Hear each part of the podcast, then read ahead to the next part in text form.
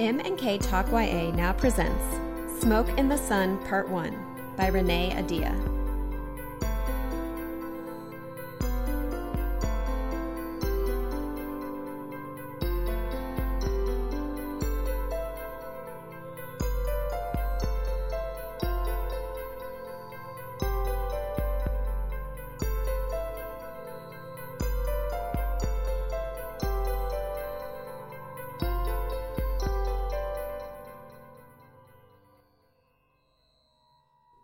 Back, everyone, to another episode of M&K Talk YA. I'm Katie Bradford, And I'm Marissa Snyder. and this is our podcast where we talk about young adult fiction. And this week we're talking about Smoke in the Sun by Renee Ahdieh, And we read up to the chapter titled More Than Love. which seems pretty appropriate given what's going on in the story. Yeah. So we learned a lot about some of the relationships that are happening right now, mostly between Mariko and Okami, who I guess now we have to start calling by his real name. No, let's keep calling him Okami because there's already Okay. too many names here for me to keep track of, and I feel like we know him well enough to go by his chosen Okay. name, right, or something. yeah. I feel like we're on, we're on those kind of terms with him. we're close enough. I feel like he'd Or we can appreciate call him by that. Yeah, He'd prefer that, yeah. and it's interesting too because as much as we're seeing these relationships develop, one of my favorite things is seeing not just Mariko, but probably most importantly with her how her own like relationship with self is growing and changing and how she's kind of figuring out you know what she wants what she stands for mm-hmm. you know, in this not to skip to the end like I always do, but I'm going to skip to the end like I always do. Um, her conversation with Yumi in this last chapter that we read, um, where she's really kind of putting this sense of duty or sense of you know I can do more for the world above her love and above her relationship and above all the stuff that the first 16 years of her life were about. And kind of Yumi is doing the same thing, trying to prove mm-hmm. herself and all that. So I've really enjoyed Yeah. that piece of it.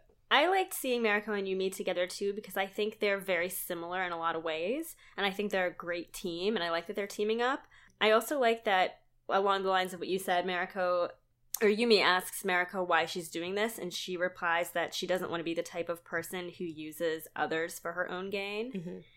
and I thought that was like a pretty big growth for her because we we get a couple moments. Um, one when she's at the emperor's palace and she is starting to pay more attention to the servants and like notices that one of them has a neck injury and like is having a difficult time walking and she also remembers that time which we didn't talk about last week when she decided she wanted to take control of her own destiny and her own body and she um, seduces that peasant boy Mm-hmm. and is able to control how and when she um, loses her virginity for the first time but then she remembers that like she has this moment where she's um, reflecting on it and she was like i didn't even take into consideration the boy and the danger he might be in if if someone had found them together like she was just concerned about her own reputation and like doing what she wanted but she didn't consider that if they had been found together he would have been killed Yeah. and so I like that she's now kind of taking these experiences and trying to be a better person and like consider other people more and not be the type of person who just takes whatever she wants without thinking of others. And I think it's a very real growth too, kind of to your point when she she didn't notice the servant girl's neck immediately. You know, it's still she's Mhm. still coming into this being aware of others and um I love that realization because I've had it too where you're like everyone that you interact with has like a whole full life.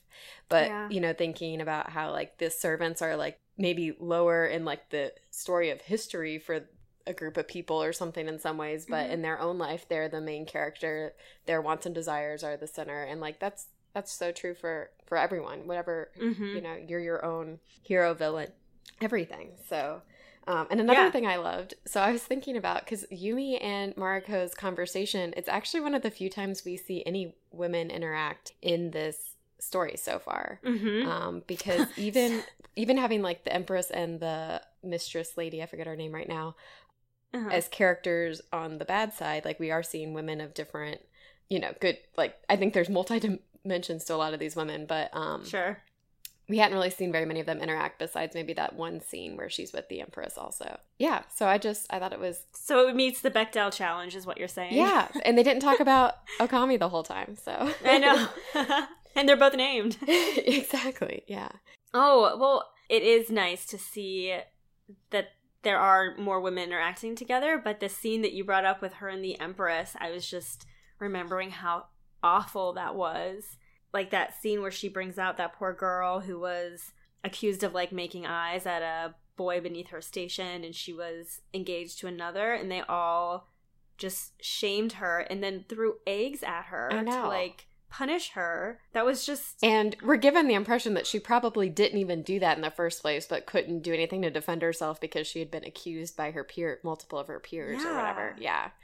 And it was so disgusting how the Empress was like, Well, I'm saving you from a public humiliation by just punishing you privately. Like, if I told the Emperor, your entire reputation would be ruined. But it's like, just don't do anything. Like, take care of her, Yeah. protect her. You don't have to punish her for something so stupid. And especially because she like openly admitted like men can get away with these things, but like she was kind of like proud of the fact that she like it, it was like no you're you're like doing maybe you're not 100% as bad as the emperor if he had found out but you're like 98% bad so it's still Yeah. bad or you know like i don't know Yeah, and it was just so interesting seeing how she's trying to test Mariko's um, loyalty to her and just she's just feeling out how much she can control her, which is terrifying.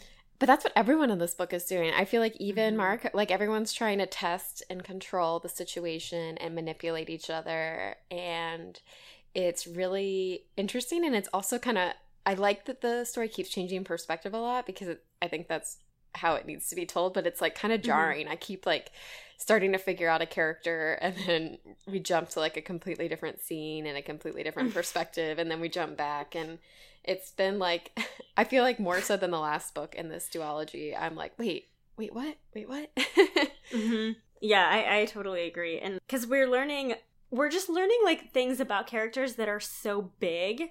Like, um, the thing with um, Okami and Ranmaru, who somehow, like, when their fathers were killed, they sold their Made a deal souls with the devil, night basically? creatures. Yeah. yeah.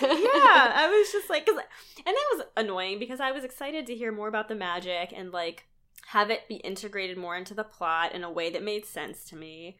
But then they just kind of briefly mentioned that they sold their souls to like night creatures and now like they can only call on their powers when the moon touches their skin and they've made a vow not to have children which doesn't make any sense. Why would that why would that matter? And it's just i don't it's it seems like an important part of the story but it's not explained very well. it's very clouded yeah. Yeah, and, and and maybe that's purposeful, but right now it's just super confusing, and it's like if this is an important part of the plot, it should be set up better. I think, not just like casually mentioned, like oh yeah, we just sold our futures to the demons of the forest. Yeah, I almost wish it wasn't mentioned. It was just like completely mysterious until we know, or that we just knew. Because, like, I Mhm. agree, some of these hints are almost like more confusing and frustrating. And I'm very curious about the Empress's magic and how and what's happening with this plague. If that's her stuff, like, there's there's Oh, still. you mean um the mistress? or sorry, the mistress. Yeah, yeah, yeah. Kaneko? Yeah, yeah, because it seems like I I still really don't know what she's all about because I feel like she's the fox, right? I think so. That's what I thought. Okay. And now she's um there's this plague that are that's attacking the Yoshida clan and the Sagiura clan and the um Yokokoa clan and they're all the um they're all the clans that are loyal to the emperor. And so I feel like the mistress Kaneko is purposely spreading this magic around to target the clans that are loyal to the emperor so she can bring down Roku and install Raiden on the throne. That's my guess as to what's going on right now. Yeah, but I'm even confused about how much she's been in control of because it was the Empress who actually poisoned the Emperor. I Mhm. don't know. We still don't know who originally tried to kill Mariko and frame the Right. Black Clan. Like, I'm kind of confused if she's like in control and is manipulating everyone else, or if she doesn't know half of this stuff, or if she isn't in control but is still aware. Like, I, you know, I'm kind of confused about how much power she really has. Yeah. But I feel like she I feel like she knows more than we think because remember she was she was working in the last book, the end of the last book, she was working with the um leader of of Mariko's entourage at the beginning, that samurai. hmm I, I'm thinking she knows why. She knows who attacked the entourage, and sh- I think she's behind it. I think so too. And I also think because we've seen like creatures around at all like these pivotal moments, like I feel like she knows everything, but I can't tell how much is her just like gathering information or how much is she Mhm. manipulated it in the first place. Right. Because she also has, doesn't she have the power to, like, this is really briefly mentioned and should have been explored for, further, but she has the power to take people's memories. Yeah. Because isn't that how she was able to find out about Yumi? Because she was. She took yeah when she attacked or whatever she did to yeah. Yeah, that part was really confusing to me too and And Amaya. She was able to find out about Amaya through Kenshin. and if So she she's can- like finding people's weaknesses by combing through their memories, it seems, but I don't know how she's doing that. and it kind of reminds me of that last book we read where you could like change exchange someone's memories with your own or whatever hmm and how that ultimately causes its own problems but but yeah, no, I have a lot of questions. I have a lot of questions. Yeah, me too. I feel like though what's going to happen is that it seems like Kaneko is really counting on the fact that whatever her plan is, her son will go along with it. And I'm not sure if that's the case because we learned that Raiden and Roku are are legitimately friends now, even though their mothers tried to make them enemies. Yeah. But you kind of see like the seeds of discord being planted between them when uh, over Okami because it seems like Raiden wants to use Okami for one purpose and Roku wants to use him for another purpose, and then the Kaneko is somehow in there, and so is the Empress, and so I'm just I'm wondering if like this is gonna be what tears the brothers apart, and I'm just curious who Raiden's gonna side with, if he's gonna side with his brother or his mother. Or how Mariko plays into this if she really is able to manipulate him and create any kind of relationship or yeah, I mean there's Yeah. just a lot of conf- and I'm also curious about Kenshin and then obviously he's going through a hard time Mhm. after what happened with the fire and everything, but he also like he seems distrustful of his sister, but he also warned Mhm. her and in his warning you get the sense that he's aware that these people are manipulative and all this stuff. So you like I'm curious what his game plan is or his, his end goal and how he fits into the rest of the story and motives and everything. That's a good question because right now he's just drinking at the tea house. Yeah, right now he's just suffering basically. yeah. That's a good question, though. I mean, it seems like everyone is mistrustful of everyone, which makes a lot of sense. But like, I do like that scene where Mariko meets Raiden for the first time, and he just blatantly tells her, like, "I, I do not trust you," I do. and she's like, too. "Well, I don't trust you either." And then I'm just confused about how he really feels about her, though, because at first. I really disliked him because he has that conversation with Roku where he admits that he doesn't want to marry her anymore because you know she's quote unquote been sullied or whatever and that that really made me dislike him but then during their meeting he basically like gives her a way out of the marriage because he's like listen if you don't want this we don't have to we do won't this. go through with Yeah. it and i couldn't tell if he was doing it legitimately because he cared about her feelings or because he just really didn't want to marry her and wanted a way out so i'm confused about his character and if he's like I'm confused about his character too. Even the fact that his mom seems so manipulative and smart and like aware of everything, and then he's kind of been painted as strong but dumb. yeah and I don't know. I I kind of wonder if there's more to him than that, or if he'll surprise who he'll Surprise surprise. us. Yeah. his hidden depths maybe i'm not sure I mean, he's got to surprise either his brother or his mother or Mariko or all three of them because Yeah. everyone seems to think they've got him figured out, and that's true they can't all be right. Do you think Mariko's going to marry him though? I kind of do. I know. I know it's like she says something like if she marries him, she'll have nothing she wants but everything she needs, and it would like put her in a great position to, you know, manipulate the Mhm. entire empire and get what she wants, but like yikes, that's a huge price to pay. Yeah. And what about Okami? Like is he going to sit back and let her marry him? I don't know. I mean, he's still locked up in a cell with no access to moonlight, so Yeah. yeah. I mean, I'm very, I yeah, I don't really know. It just, especially because it's happening so fast. Like, if it was happening in a month, I'd say no, they'll figure out something. But if it really is happening in a week, uh, people need to get their rescue plan in order pretty quick if they're going to stop it. Yeah, because I guess Mariko's now gonna try and bring Okami to Yumi and like smuggle him out that way. But I don't know how she's gonna do that. The trick with the key and the wax didn't work, so I, I was pretty impressed with that trick, actually. yeah, it was a good idea. Yeah. It's, it's a shame it didn't work. Yeah. And I I even love how Yumi like was distrustful of her at first and then you know, sort of realized she was distrustful because she was jealous and that she didn't want to be like Mhm. I love how I felt like that was a very real girl emotion Yeah. too with like, oh wait, I don't want to she's not my enemy even though we're the way society kind of makes a situation where women feel like they're against each other when they shouldn't have to Mhm. be. or Yeah. competing because Yeah. she has that moment too where she's very angry at her brother for not letting her join the black clan and i think you're right she resents mariko because she was initiated into them and she's like hey i'm your sister and i'm also equally as capable like why why have you not let me join Not even equally as capable as she said. She's better Probably at more so. knives and you know all this stuff. So. yeah But I'm glad that they're kind of forming some kind of friendship right now. me too That's like my favorite relationship at the moment. I think is the two. Of you them. mean mariko Yeah. yeah.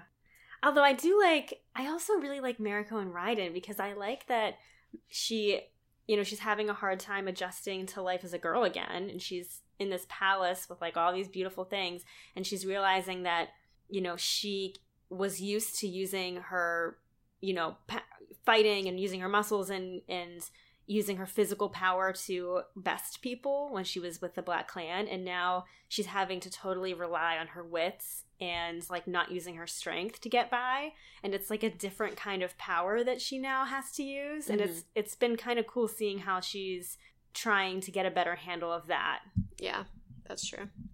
And I'm really, I think my biggest Roku is also really kind of a confusing villain, and mm-hmm. I'm very curious to see to understand him more because he kind of reminds me right now of the Jackal, like not quite as bad, maybe, but oh from red rising yeah, but just like Ah. sort of like in kind of enjoying causing pain and Mhm.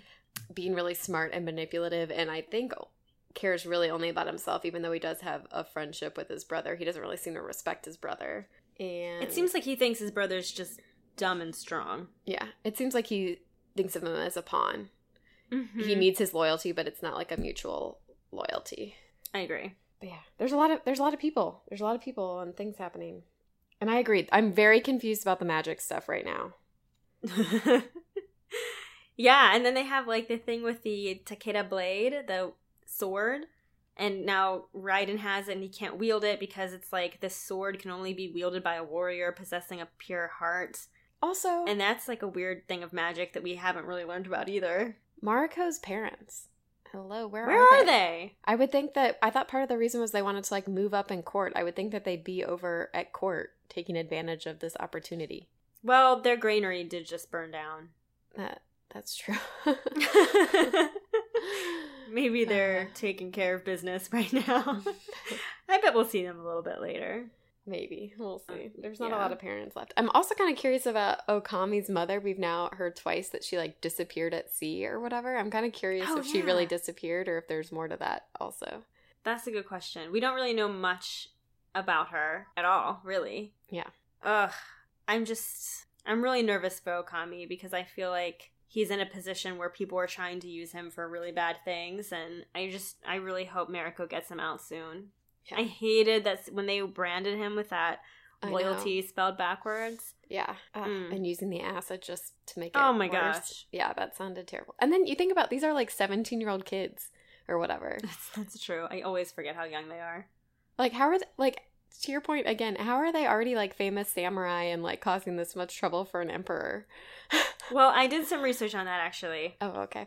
I re- I know we talked about samurai. You talked about sam- samurai when we read Daughter of Smoke and Bone, Uh-huh. which just makes me laugh because there were zero samurai in Daughter of Smoke and Bone. It was just that one scene where Zuzana wishes to become a samurai, or like they're considering it. I always go after really weird things. We know this. I make whatever connection I want. so I, I didn't want to you know step on the re- toes of the research you already did but i was doing just a little bit more research about samurai just to find some different facts about them. Hmm and basically i found all the ways that samurais like really kind of sucked. Okay, tell me more. and like weren't very honorable and like did some terrible stuff. So the one thing that you just mentioned because we were i was wondering about this in the first book because kenshin is 17 years old and he's already this like celebrated samurai and is like leading battles. And i was just confused because i didn't think you became a samurai that young uh-huh. so okay or at least not a good one that young. I mean, like right. So I was I was researching how you become I, I literally typed into Google how do you become a samurai. oh, And- I'm so excited to see what your Google research told you. They must think I'm just so obsessed with samurai. It's all I've been looking up this entire week. So they begin training. So if you're the son of a samurai, they begin training you ridiculously early. Usually at the age of three, they start training you with wooden swords. wow. And sometimes if you're a daughter too, because you did some research and discovered that there were actually quite a few women samurai too, Yep. Yep. which is pretty cool. So at the age of three, you're training with a wooden sword. And then usually at the age of five, they're given a real weapon, like an actual sword, a small one, um, for self defense. this isn't funny, but it made me laugh a little bit because I'm a terrible person. But they said, but at the age of five to seven, a child of this age was expected to be able to protect himself from surrounding dangers, including family en- enemies, robbers, and vagrants. That's crazy. I know, like a five year old would be expected to defend his family against like a home intruder. And now we're like, it's normal to drop off your five year old at school and see them cry when you leave for the first course, like my, my cousin is five and she can't even tie her own shoes. Like it was just, I was just like, this is completely absurd. and I'm and I'm more than twenty five, and I can't defend myself using a Oh weapon my against God, my no family's way. enemies or anything. Uh, so that was just ridiculous that a child that young would be expected to like defend their family. Or even like not hurt themselves. Yeah, not like cut themselves with this real sword that's not made of wood anymore. Or also, I feel like when you're five, you know, you can get hurt. Like your feelings can get hurt really, or like little thing. Like how would you? You wouldn't have the self control to know like when's an appropriate time to stab someone and when it's Oh not inappropriate. When do you should use your words. It's so terrible. So, okay, so then at like five to seven, their father or another male relative would provide some early combat training. And then they were usually sent to the home of a relative or a fencing instructor or something like that to learn military tactics, um, archery riding, unan- unarmed combat. And then they also were taught intellectual pursuits. So they were really well educated and they were highly literate and they also were very artistic. So they studied, a apart from combat, they also studied calligraphy, flower arranging, and um, they were they created ink paintings. Um, they tended and, and um, curated rock gardens, and they wrote poetry. So they I can't do and I like that. anything. I'm so useless. I'm the useless girl, not Mariko. Don't say that. That's not true. You're really great at reading. I'm really good at reading, and that's about where it stops. And even with this reading, sometimes I'm like, "What just happened?" And you're like, "Oh, That's let me tell you exactly." Yeah, yeah, so I liked that they did other things other than like combat. They were very artistic as well. And so, okay, so generally speaking, the first battle for a young samurai was around 14 or 15 years old. But there were cases of samurai fighting even younger. Uesugi Kenshin, ah, his name's Kenshin. In 1543, he fought during the Echigo Civil War and he was 13. Wow. And there was also a boy, um, Kikkawa Motoharu, and he fought at the Battle of Koriyama at the age of 11 in 1541. Can you imagine being a mother and like sending your son to war at age 11? N- There's no way I can imagine. I can't imagine sending my kids to school at the age of like six yeah, or like a summer camp. I know. But just like, here's your lunch. Have fun at war, son. Hope to see you tonight. right? If not, Yeah. die honorably. If Oh if you get captured, don't forget to kill yourself. Like, Don't forget to commit seppuku. wow. it's nuts. 11 years old. So then when I read that, I was like, okay, it makes sense then that Kenshin at 17 could, Could be, be, yeah. a full fledged samurai. so That's that was just crazy. one way that the samurai actually kind of sucked. The other ones were um, okay, so there was this practice in uh, Japan called tameshigiri. I, I'm I hope I pronounced these right. There was ugh, there was like one thing in the last episode where I it was I think the female ritual suicide and I pronounced it Jumanji, which I don't think is right. But this one actually translates to test cut, and it's the practice um, where samurai would, or like the people who created samurai swords would test the swords on sometimes cadavers or sometimes living criminals. Wow. So I guess the way to test a samurai sword back then, traditionally, was to make 16 cuts through a dead body hanging from a tree. Ooh. Yeah, and then they said sometimes it was actually tested on like a condemned criminal, and which is just, I mean, that's awful. Yeah. But Especially knowing how the justice system in most of the places we've looked at was iffy at best. right, so they're basically like boasting about how great the quality of their swords are by by torturing a human being. Mm. And so they said that once they tested the sword, basically like the test was then recorded on the handle of the sword. And so you see swords today that are that say things like five bodies or it would signify the sharpness of the blade. Hmm. So it was like the results of the tests were um, recorded on the blade handle.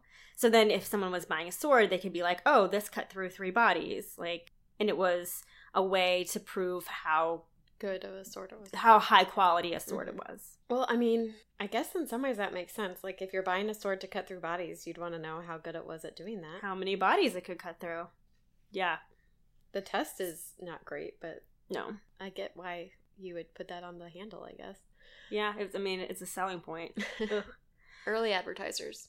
hmm So, okay, then there was this thing called Tsujigiri, which this was during the Sengoku period of Japanese history, and I guess there was this informal practice among the samurai where it translates to crossroad killings. Essentially, a samurai who purchased one of these n- new weapons that could cut through five bodies would then go around through the countryside and just test the new weapon out on basically the first person they found.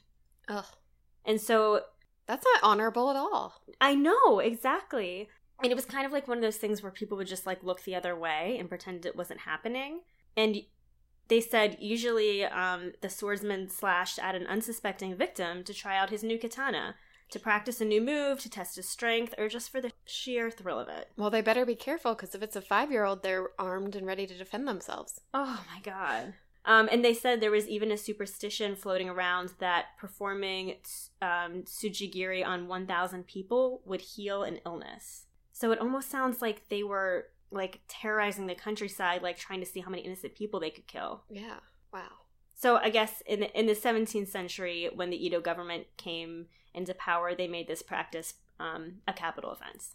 Good. Oh, yeah, finally. yeah. Um, oh, this is also crazy. So, Kirisutsugomen was a right that all samurai had that basically allowed them to immediately kill anyone of a lower class if they felt insulted. Oh, good. Yeah, so if a samurai felt that their honor had been compromised by someone of a lower class, they could immediately strike them. The only conditions were that um, it was meant to be like a defense move to reclaim your honor, so it had to be done immediately. Like they couldn't be insulted, wait a few days, and come back and kill them. It had to be like on the spot. Yeah. And then the second um, condition was there had to be a witness. But this is super shady because a samurai could use his own servant as a witness. So basically, he could just tell his servant, like, "Hey, you didn't see anything. That guy fell on his own accord, and and no one could do anything about it." Yeah. Wow. I know.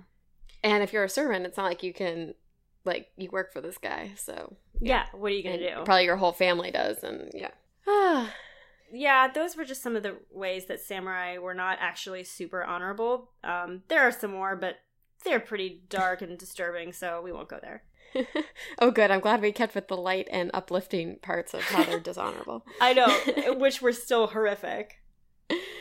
Oh, man. Well, uh, most of the things we research make me glad that I live in the time and place that I live in. Oh my god, I agree. What did you research? Anything good?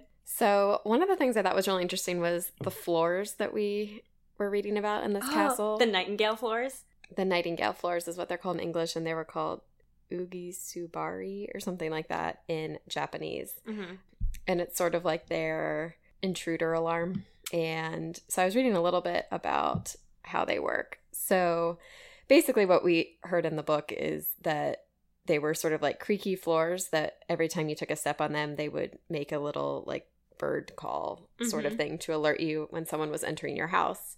And so the translation is a bush warbler guard watch. That's what the word means, the Japanese word means. That's great. Um, but it's basically just planks of wood that are placed on a supporting framework and they're secure enough that they don't move, obviously, because it's like a floor, but they're still loose enough that they like will move a little bit when they're stepped on and it's set up so that there's different clamps and the nails the way that they rub when it pressure's applied creates sort of a chirping noise. So there's a lot of different uh, images that i'm probably explaining poorly but basically they were like the ninja alarm system in japan back in the day. And you can still see them if you like go and visit some of the castles. The nijo castle is a well-known tourist destination for seeing how these floors work but so that, that was a real thing i just thought that was kind of cool I, Yeah. thought that was an interesting defense mechanism and very different than what we've heard about in some of our other like medieval castle research. Yeah, I actually um, was looking them up too because I was super curious about them, and I found a Mhm. recording of what they sound like. Oh, that's cool. Do you want me to play it? yeah. Okay.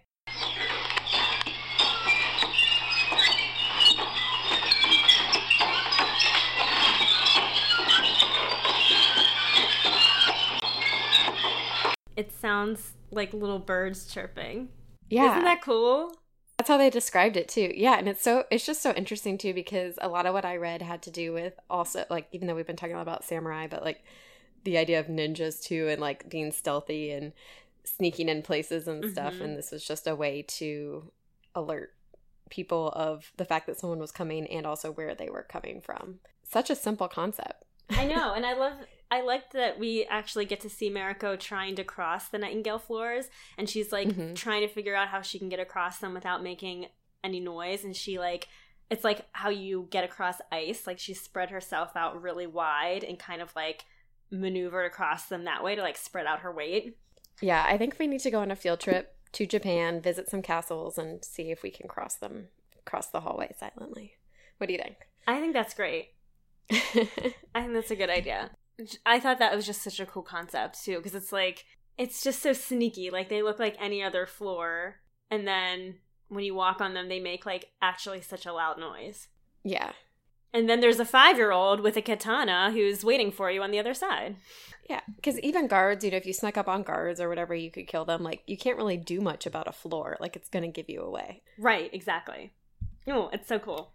Yeah, I was Yeah. I started reaching that too, and then I started getting to, into like how to protect your home against home invasion, and I, and then I had to stop. Uh, that's funny. And then one of the other things I looked up, I forget who it was who referenced it, but they were talking about the two brothers, the emperor and his bastard brother, and they referred to them as the ox and the rat. And I Oh, started yeah. looking into like different zodiac things. So Hmm. the Japanese zodiac is strongly related to the Chinese zodiac, um, except the Chinese zodiac has a pig as the 12th animal, and the Japanese zodiac has a boar as the 12th animal. Oh, gotcha. Um, and I looked into this is the origin of the Chinese zodiac. So I know we're in Japan, and I looked up the Chinese zodiac. But I, I decided they're close enough, and this is kind of an interesting story, so I'm Yeah. going to share it. You know, this is uh, Katie's great research. Um, so I guess the so both zodiacs have it's like a cycle of 12 years, and each year is represented by one of the 12 animals. So Mhm. do you know what what year you were born in? You know what's funny Yeah. is I'm I'm the ox and my sister is a rat. oh, that is funny. Yeah. I think I'm a horse and my sister's a monkey, if I remember properly. Ooh, monkeys but- are supposed to be um cunning, right? Yeah, that's my sister. No, I'm just kidding. so wait, you're the horse. So tell me, tell me what that means, and then I'll look what I the, actually- I'll look up what the ox means. I actually didn't look into the specific animals a lot, but I have a story for how these 12 animals were picked. Oh, okay. So, and I can then look up the horse after that. You can I'll look, look it up now. I tell you this. Okay.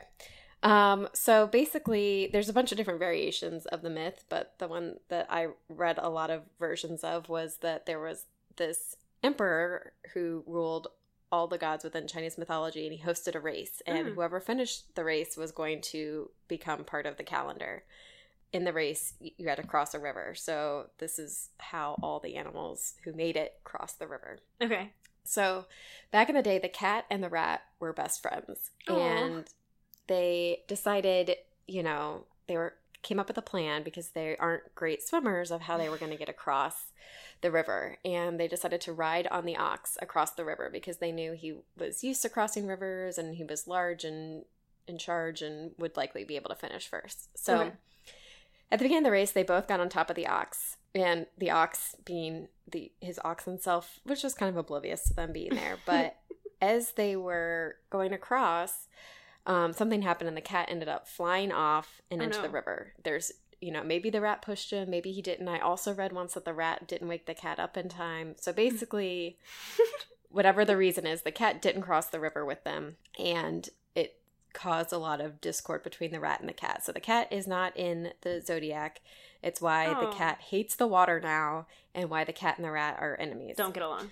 Okay. but the, but the rat managed to cross it with the ox and as the ox approached the finish line he jumped off his back and crossed it first so actually the rat is like the number one animal and the ox is the second animal but Oh. he was really mellow and didn't cause a big fuss about how he really did all the poor work ox. And the rat was like pretty cunning and smart. Exactly yep Mm. And then the next animal to come through was the tiger. So he swam across the river. He's very strong, but he, you know, has a heavy coat and the water kind of weighed him down. So he's the third animal to come across. Okay. So we've got a rat, an ox, and a tiger. There's a dragon in there somewhere. The rabbit. The So, rabbit. Yeah, the dragon still hasn't shown up, which is kind of surprising. Yeah, he can just fly over the river. so the rabbit was a little bit behind the tiger, and he got across the river by jumping from rock to rock.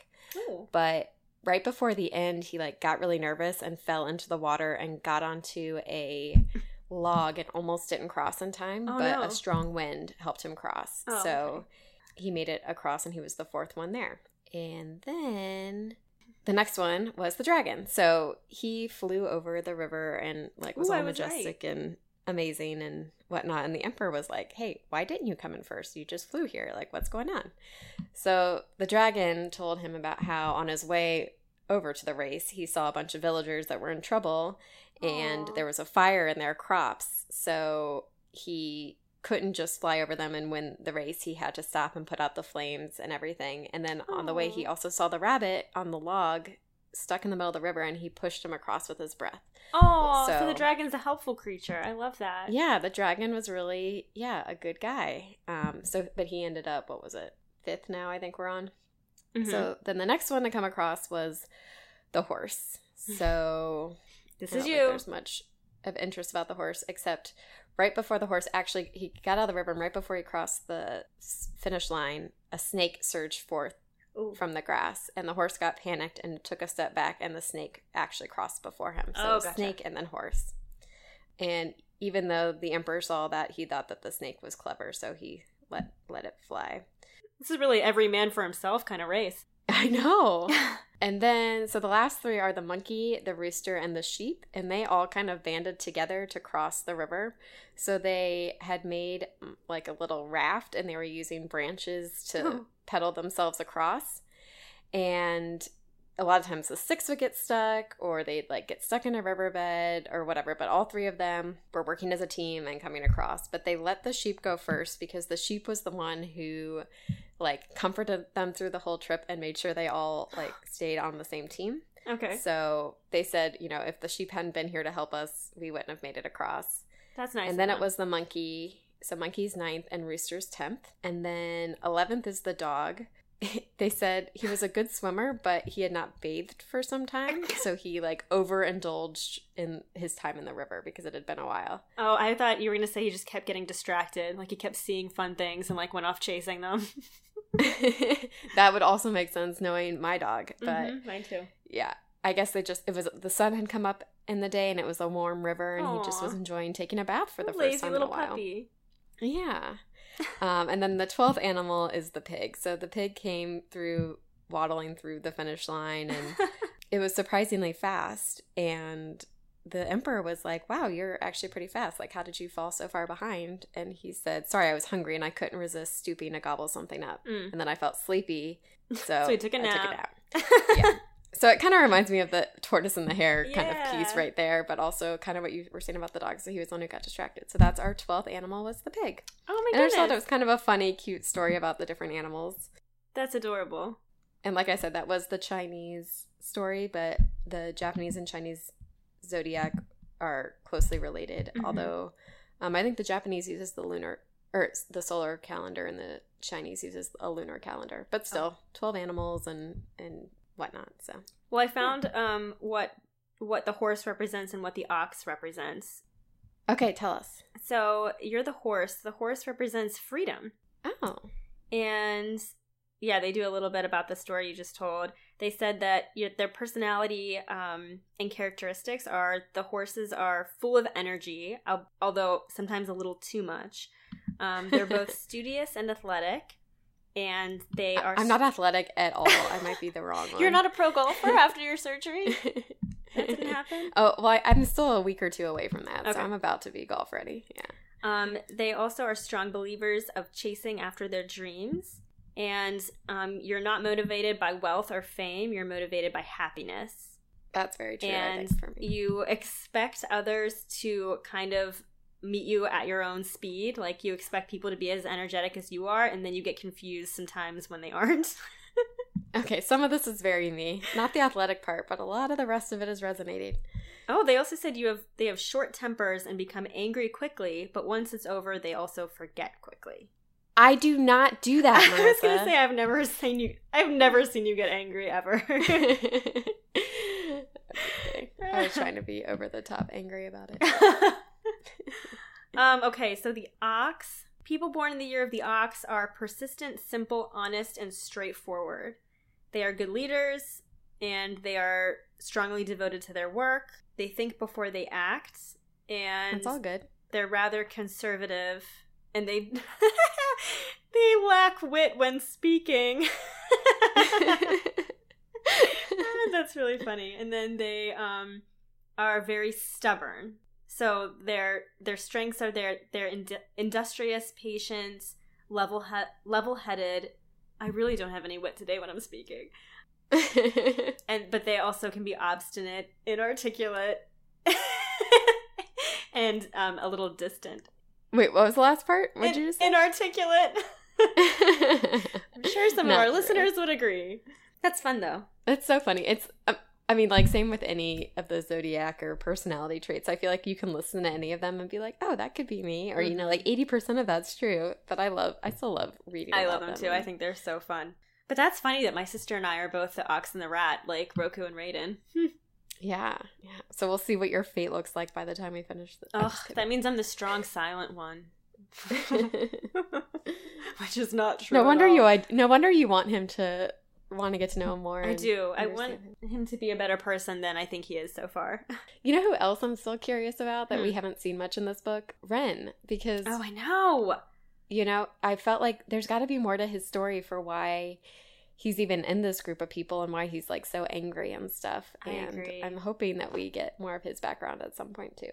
I agree. And I also want to learn more about Asano Naganori's son, who formerly was Ranmaru, because Mm-hmm. this was interesting. So we learned this, and it was, again, very briefly mentioned, but he confesses when we're in his chapter that he um, has secretly been in love with Okami the entire time. Oh yeah. Because I totally like did not see that at all because we don't know Ranmaru hardly at all. He's like hardly in this book. And then when we finally get a chapter of him, it's he's confessing that he was in love with Okami. So I'm I'm just like ah, I'm curious about what's going to happen with that because it feels like Okami and Mariko are already like pretty established in the book. Like we we want them to be together, like they want to be together, and it just feels kind of bad that now there's this other character who kind of has this unrequited love going on, and it makes me feel bad for him. I still have like so many questions about their background. Like I know their fathers and the betrayal and the sense of loyalty they feel for each other and like a need to right that wrong and stuff, but Mm-hmm. it does kind of add another layer to their friendship and everything and i'm i, I don't i just i want to know more about all of these characters i like them all a lot but i don't feel like i know very many of them super well I agree. I agree. And even like Yoshi, we only got a little bit of a glimpse of him, and then he was killed. And so I, I'm hoping that doesn't really happen with Ren. Because I do want to know his history. and now we met his nephew i like his nephew too oh, yeah. Oh my gosh, I forgot about his nephew. or the other guy the one um like the metalsmith guy i forget his name right now but um, i'm liking him more and more too the little bit we've seen of him. Oh, yes, yes, yes. Because we just met him like in the last couple chapters. Yep. I yeah, I, I hope we learn more because so far it's just been not enough for me at least. I know, and we only have half a book. And we have left, half a which book. is exciting, but also kind of crazy. Ugh. Okay, so in this And last, as far as I know, there are no short stories currently for there are series, there are actually I read them. There are? yeah. Oh, oh wait, are those the ones I sent you like a few months ago? Yeah. and then forgot about. Okay, yeah. Now that I say that, I remember. I did. I bought them like months ago. yeah. I read them and they're not. I mean, they don't reveal anything. So they're all short stories that were to be read after you finish the first one. So one is just called Oh. Okami and one is called Yumi, but they do not offer much in the way of insight or anything really. I mean, they were fun to read, but I didn't learn anything from them. Nothing revealing about No. what's happening. Okay. Well, I'll have to check them out before our next episode, just just so I can double check your assessment. Okay, so in the next, oh, so the last next week's our last episode for. I know This book. these duologies go fast. I know we have to think of a fan name. Oh yeah. Something about the Black Clan. I'm really curious to see who the bad guy was. I feel like that could shape our name. Yeah, that's true. I also can't help thinking of that song from Mulan every time they talk about the um they have like that saying it's like the is it the Takeda slogan where where it's like be as swift as the wind and as silent as the forest and as fierce as a fire. Every time I read that in my mind I'm like be a man I like sing know, that no, song I in my agree. It's some. It's just different enough. It's so like, similar. wait, did they mess it up? um, it's swift as the raging fire, please, or whatever. Swift as as the coursing river. Swift like a fire. Yeah. Ah, that's funny. Yeah. Well, I I need to I need to think about a name, and I need to think of my favorite scene. Need to think of how I'd rate it. All kinds of stuff we still have to do. And we still just have to figure out so much. We have to figure out who the bad guy is, where, How this magic works. what's Kanako up to, who's the fox for real. Will they fall in love? Will they will they get married? It's And then the other question is because I sort of feel like we need to, like, we want the good guys to beat the emperor and, like, they're the bad guys, but do we really want to overturn the whole government? Like, who do we want to be in power? okay. Here's who I'm going to be in power. I want Okay. Okami to be in, in power as the shogun, like his he's- father okay, before him. Yeah. hmm so that's basically like chief of war or what, whatever, right? Or uh, what's it called? It's like, like the military head of the leader. military. Yeah. Yep. I think that'd be good because that's kind of like reinstating. I don't his think position. he wants that. Oh, what do you think he wants? Well, I mean, I just, you know, he didn't even want to be leader of the Black Clan officially. I feel like he just wants to be left in peace with Mariko off in the forest. I don't think that's gonna happen. I know, I don't either, but that's what I think he wants. okay, here's what I want to have happen. I would like Mariko and Raiden to get married. Hear me out. okay. And then she manages to control him because he's strong and not that smart. and then he's, a, she, he's a typical ox. yeah. I'm just teasing. and then she um becomes like the emperor in practice. So she's like the so we, emperor, and so then we overturn the rightful emperor and put him in charge, but she really is manipulating him. I guess. But then how? But then she can't be with Okami. I don't know. Maybe we just need to take Raiden and Roku out of the picture. I think we need to use magic and I don't know. We need everyone gone except Mariko, Yumi, Ranmaru. especially with half a book left like i am kind of curious how we get people like i wonder if they just i don't know because as bad as this emperor is i don't think he's a good guy but he also hasn't done any of the stuff that his dad did i mean you know like like Yeah. i wonder if we can bring around the kids somehow without upsetting who's in power i feel like the fox lady or whoever needs to die for sure And same with the Empress. I do not like her. I don't like her either. I don't really get her. I don't. I mean, I'm. I feel like she's. There's more to her than we. I don't know. I just we, don't trust all right, her. how about we just don't have an emperor? We just have Mariko as the empress, Okami's the shogun, Yumi is the leader of the Black Clan, and Ranmaru. I don't know what to do with Ranmaru yet, but I'll think of something really good because he deserves it. Let's make Yumi the empress. I feel like she'd Okay. be a good empress.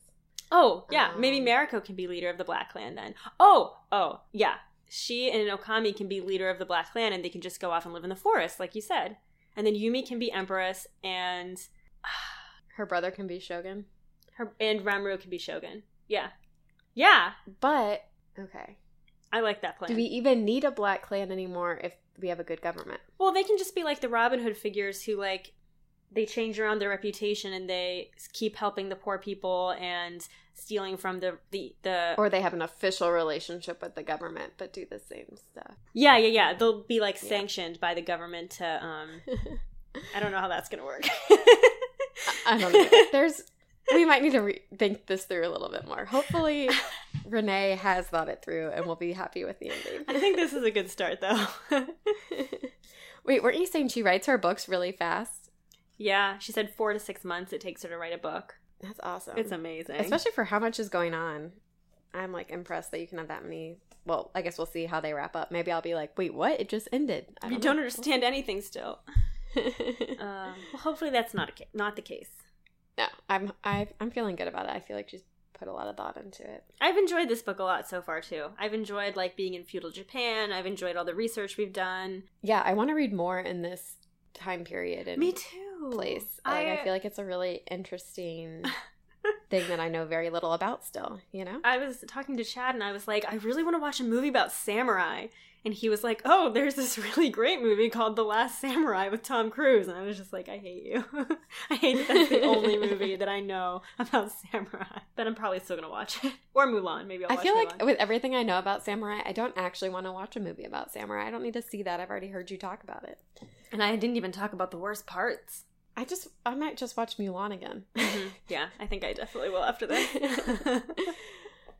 oh boy. okay, so do you have a joke for me this week? I do. Mhm. I have well, I actually I found this article called 36 jokes about ninjas. So I'm going Oh. to give you a few of them. Yes. Not 36. I'll just give you a couple of the Okay. good ones. So, if a ninja kills in the forest and no one is around to hear it, does it make a sound? Yes. No, it makes a corpse. oh no. This is this is the line these ninja jokes are. That's so terrible. Okay, what's a ninja's favorite book? Mm, I don't know. The one you're currently distracted by. Oh, that's tricky. I don't get it. it's just funny. There's like all these ninja jokes because he's gonna kill you, so he's glad that you're distracted by the book. Oh, okay. How many throwing stars does a ninja have on him? I don't know. None. They're all on you. Oh my god. Basically, it's just a bunch of jokes like this that are all like just, ninjas are killing you. and you don't even know it. And I like I really thought there'd be like some funny ones, but they're all like along these lines. All right, one more. How many ninjas do you need for a band? For a band? Oh, I don't know. Just one. A ninja can easily kill a whole band on its own. Oh my god. Yeah. Oh, those are good. You definitely want to install some nightingale floors to help with the ninjas is my takeaway from my research. They can week. absolutely find their way around a nightingale floor. I'm certain of it. I know. If Mariko can, then the ninjas then a can, ninja but- can. Oh, that was Okay. great. Okay, do you want to tell people how to get in touch? Yeah, I mean, our favorite is if you email us or Instagram us at mnktalkya at gmail.com or mnktalkya on Instagram. We're also on Facebook. Is that all the places we're at? We don't. We never learned how to Twitter. We don't we, uh, we don't tweet. Sorry. But if you send us an email, we will absolutely write back and it makes our day. And if you want to go and reference you. Yeah. Oh, we totally will. And if you go on iTunes and you want to give us a rating, a nice rating, we'd really appreciate it. Or you can download us on our website, also mnktalkya.com. Yep. Dot com. Okay, let's finish the rest of this book. Yep. And pick a fan name and solve Find a rating. all the problems in the world. And learn all about the basic- magic. Oh, ah, easy. things for the No problem. I feel really great about this. Okay. Bye, bookworms. Go get a library card.